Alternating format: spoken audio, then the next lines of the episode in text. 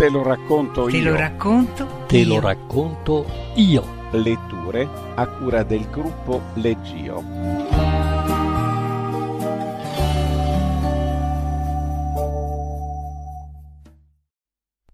Tobermory, gatto parlante di Saki.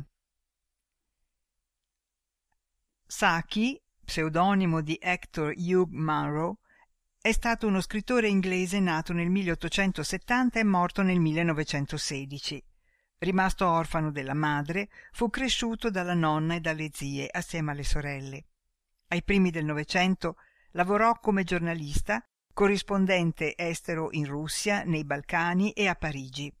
Poi fece ritorno a Londra dove rimase definitivamente e lavorò come giornalista e scrittore. Durante la Prima Guerra Mondiale, a 43 anni, si arruolò come soldato semplice nell'esercito britannico e nel 1916 fu ucciso da un cecchino tedesco in Francia. Sacchi è famoso per le raccolte di racconti brevi, caratterizzati eh, da un'atmosfera grottesca, a volte macabra, quando affronta temi come la morte e l'oltretomba. Le sue opere più importanti sono L'insopportabile Bassington e altri racconti, da cui è tratto il racconto che segue, e Bestie e superbestie. Legge Donatella Vanghi. Era un pomeriggio gelido e bagnato di pioggia di una giornata di fine agosto, di quella incerta stagione in cui le pernici godono ancora un po' di sicurezza o sono sotto ghiaccio e non v'è nulla di cui si possa andare a caccia se non si ha come confine settentrionale il canale di Bristol. In questo caso si può legalmente galoppare dietro cervi rossi e adiposi.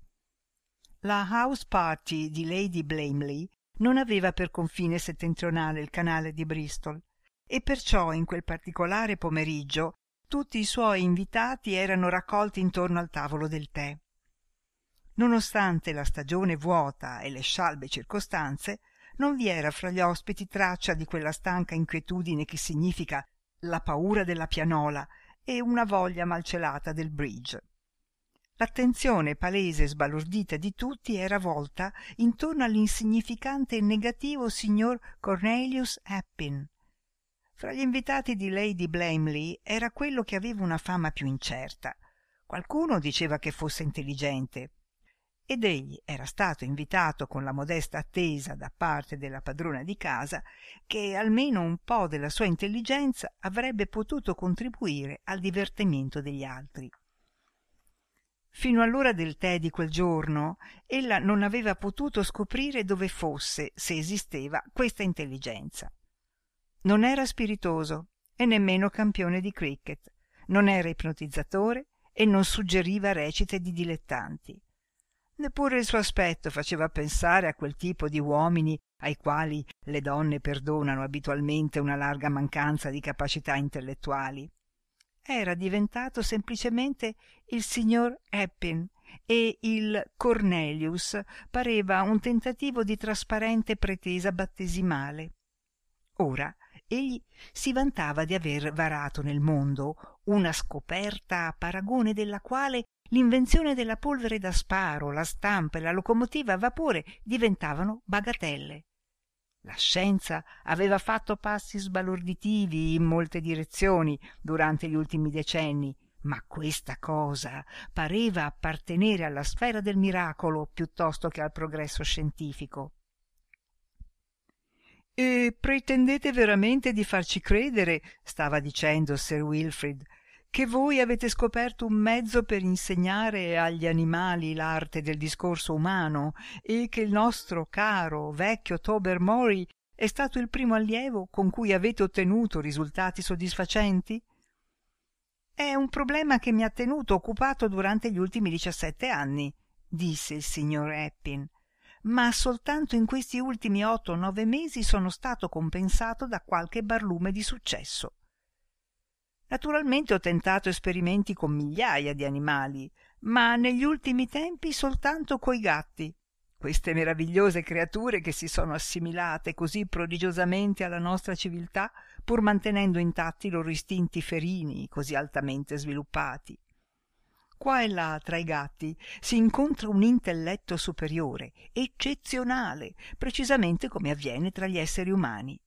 E quando una settimana fa feci la conoscenza di tobermory capii subito di trovarmi di fronte a un super gatto di straordinaria intelligenza.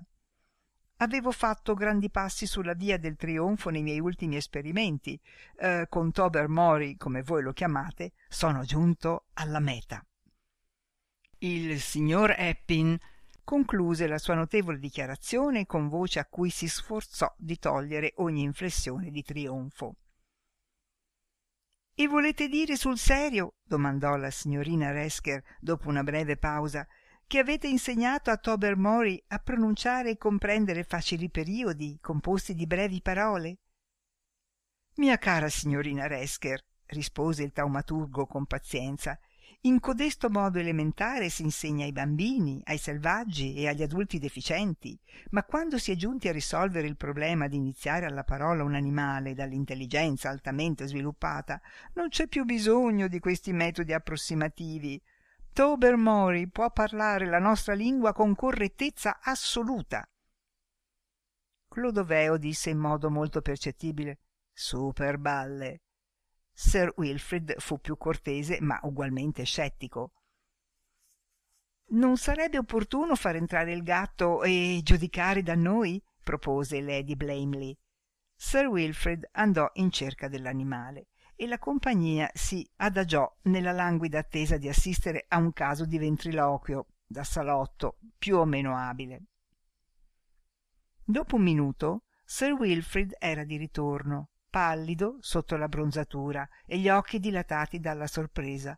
Perdiana è vero! La sua agitazione era indiscutibilmente sincera e i suoi ascoltatori balzarono in piedi con un brivido.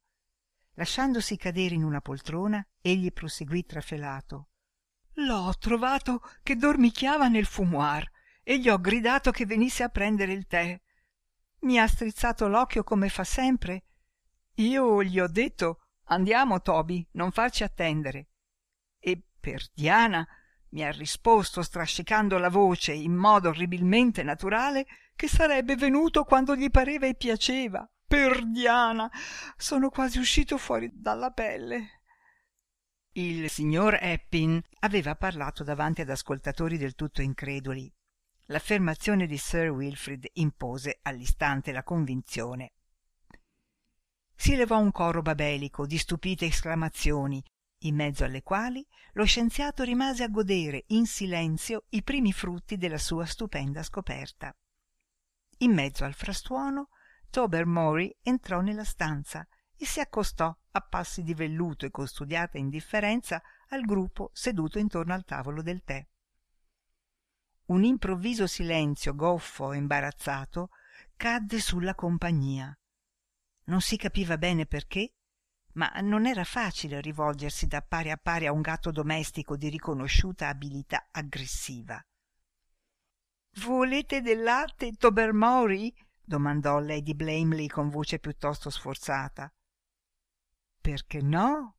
fu la risposta pronunciata con calma indifferenza un brivido di contenuto entusiasmo corse fra gli ascoltatori e tutti trovarono scusabile che lady blamely versasse il latte nel piattino con mano tremante. Temo di averne versato parecchio di fuori disse scusandosi. Oh dopo tutto l'aubusson non è mio osservò tobermory. Un'altra volta il silenzio cadde sul gruppo allora la signorina resker con la sua voce più dolce quella che adoperava quando visitava i poveri domandò se fosse stato difficile imparare la lingua umana. Tobermory la guardò dritto in faccia per un istante poi fissò gli occhi serenamente a mezz'aria. Era evidente che la sua filosofia della vita non ammetteva domande noiose che cosa ve ne pare dell'intelligenza umana? domandò tanto per dire qualcosa mavis pellington. Dell'intelligenza di chi in modo particolare? domandò tobermory gelidamente. Oh, non so. Mettiamo della mia, per esempio, rispose Mavis con una debole risata. Mi ponete una questione imbarazzante, disse Tobermory, che non poteva suggerire né col tono né con l'atteggiamento una sia pur lontana parvenza di imbarazzo. Quando si pensò di invitarvi a questa house party, Sir Wilfrid protestò che foste la donna più priva di cervello di quante ne avesse conosciute e che esisteva una vasta differenza tra l'obbligo dell'ospitalità e la cura dei deficienti. Lady Blamley rispose che era stata appunto la vostra mancanza di facoltà cerebrali a meritarvi l'invito Infatti voi sareste l'unica persona, fra quante gliene veniva in mente, abbastanza cretina da comprare la loro vecchia automobile. Sapete, quella chiamata l'invidia di Sisifo, perché sale abbastanza facilmente le colline quando la spingono. Le proteste di Lady Blamley sarebbero state più efficaci se proprio quella mattina ella non avesse suggerito con molta disinvoltura a Mavis che quella macchina sarebbe stata proprio quella che ci voleva per la sua casa di campagna nel Devonshire. E il maggiore Berfield scese poderosamente in campo per uh, creare un diversivo. Che cosa ci raccontate delle vostre avventure con la gattina colorambra giù nella scuderia, eh? Nel momento stesso in cui le parole gli uscivano di bocca, tutti si resero conto del suo sbaglio madornale. Generalmente non si parla di tali argomenti in pubblico, disse Tobermory con freddezza. Da una superficiale osservazione dei vostri costumi da quando siete arrivato in questa casa, direi che sarebbe imbarazzante per voi se dovessi portare la conversazione sulle vostre faccenduole private. Il panico che seguì non era limitato al solo maggiore. Um, vi piacerebbe andare a vedere se la cuoca vi ha preparato la cena? suggerì Lady Blamley precipitosamente fingendo di ignorare che alla cena mancavano almeno due ore. Grazie, disse Tobermory. Non proprio subito dopo il tè. Non voglio mica morire di indigestione. I gatti hanno sette anime, però, commentò Sir Wilfrid cordialmente. Può darsi, rispose Tobermory, ma un fegato solo. Adelaide, disse la signora Cornet, avete l'intenzione di mandare questo gatto a pettegolare sul nostro conto nella stanza della servitù? Il panico era infatti diventato generale.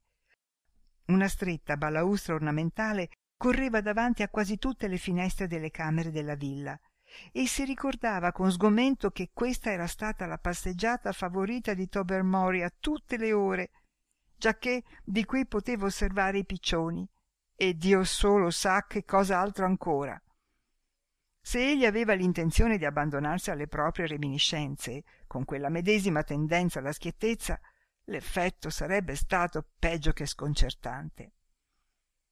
Clodoveo ebbe la presenza di spirito di mantenersi esteriormente composto, calcolando nell'intimo quanto tempo ci sarebbe voluto per procurarsi una scatola di topolini di lusso della ditta Exchange and Mart, con cui avrebbe potuto comprare il silenzio di Tobermory.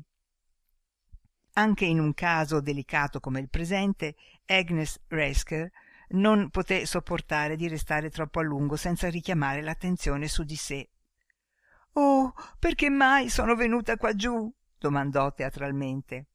Tobermory accettò subito quel pretesto per intervenire.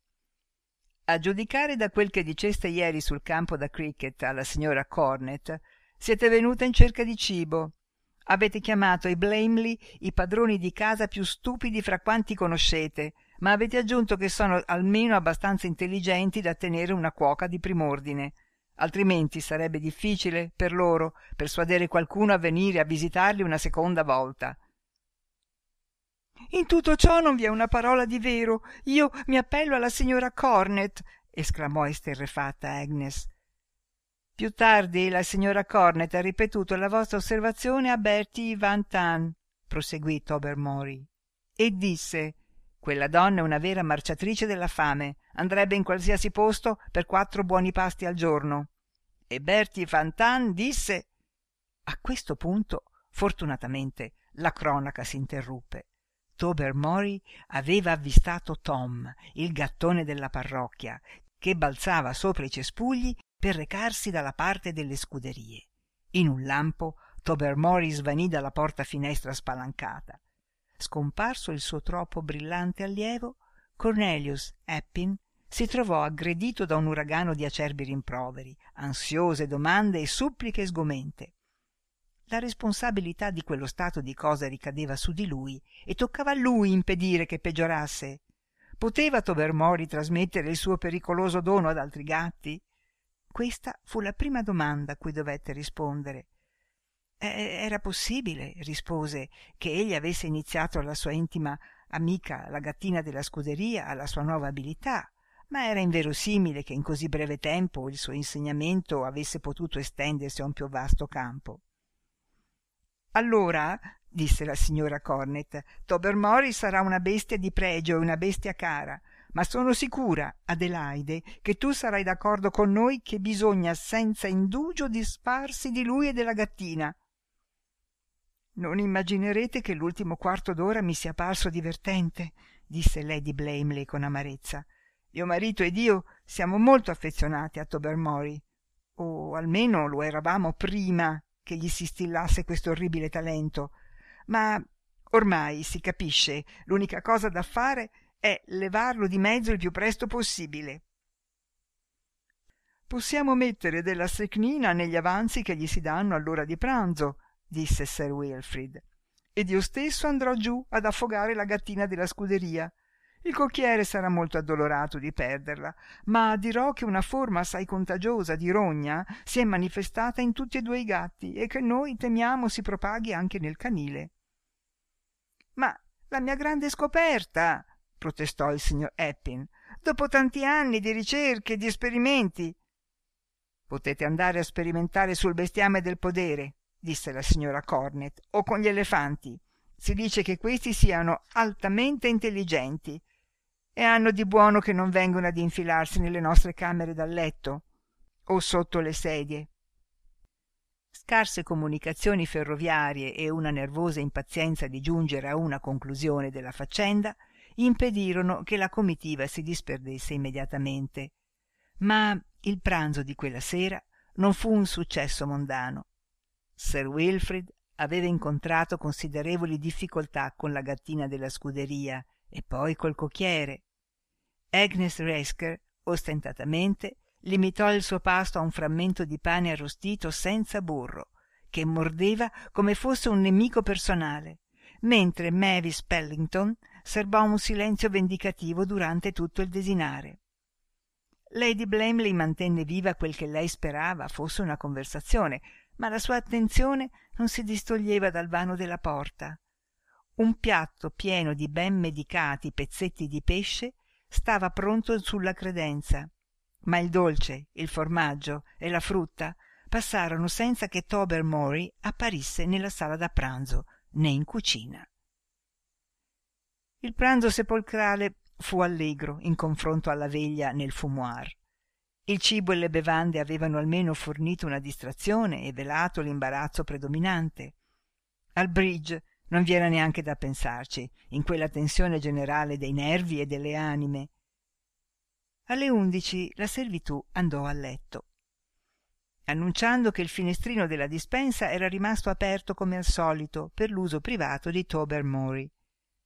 Lady Blamley faceva periodiche visite alla dispensa e tornava ogni volta con espressione sconsolata che preveniva ogni interrogazione. Alle due Clodoveo ruppe il silenzio, divenuto ossessionante. Ah, non si farà più vedere stanotte. Probabilmente a quest'ora è negli uffici del giornale locale e detta la prima puntata delle sue memorie. Sarà il grande avvenimento dell'anno. Dopo aver offerto questo contributo all'allegria generale, Clodoveo andò a dormire. A lunghi intervalli i vari componenti della house party seguirono il suo esempio. I domestici, quando portarono il primo tè nelle camere, diedero una identica risposta a un'identica domanda. Tobermory non era rientrato. La prima colazione fu una cerimonia anche più sgradevole se possibile del pranzo ma prima della fine si arrivò a una distensione. Si riportò il cadavere di Tobermory che il giardiniere aveva allora allora trovato fra i cespugli. Le morsicature che aveva intorno alla gola e il pelo giallo che serrava fra le zanne dimostravano che era caduto in un disuguale combattimento con Tom il gattone del presbiterio. Prima di mezzogiorno la maggior parte degli invitati lasciò la villa e dopo colazione lady blamley aveva sufficientemente recuperato il suo brio per scrivere al presbiterio una lettera estremamente offesa riguardo alla perdita del suo gatto pregiato e caro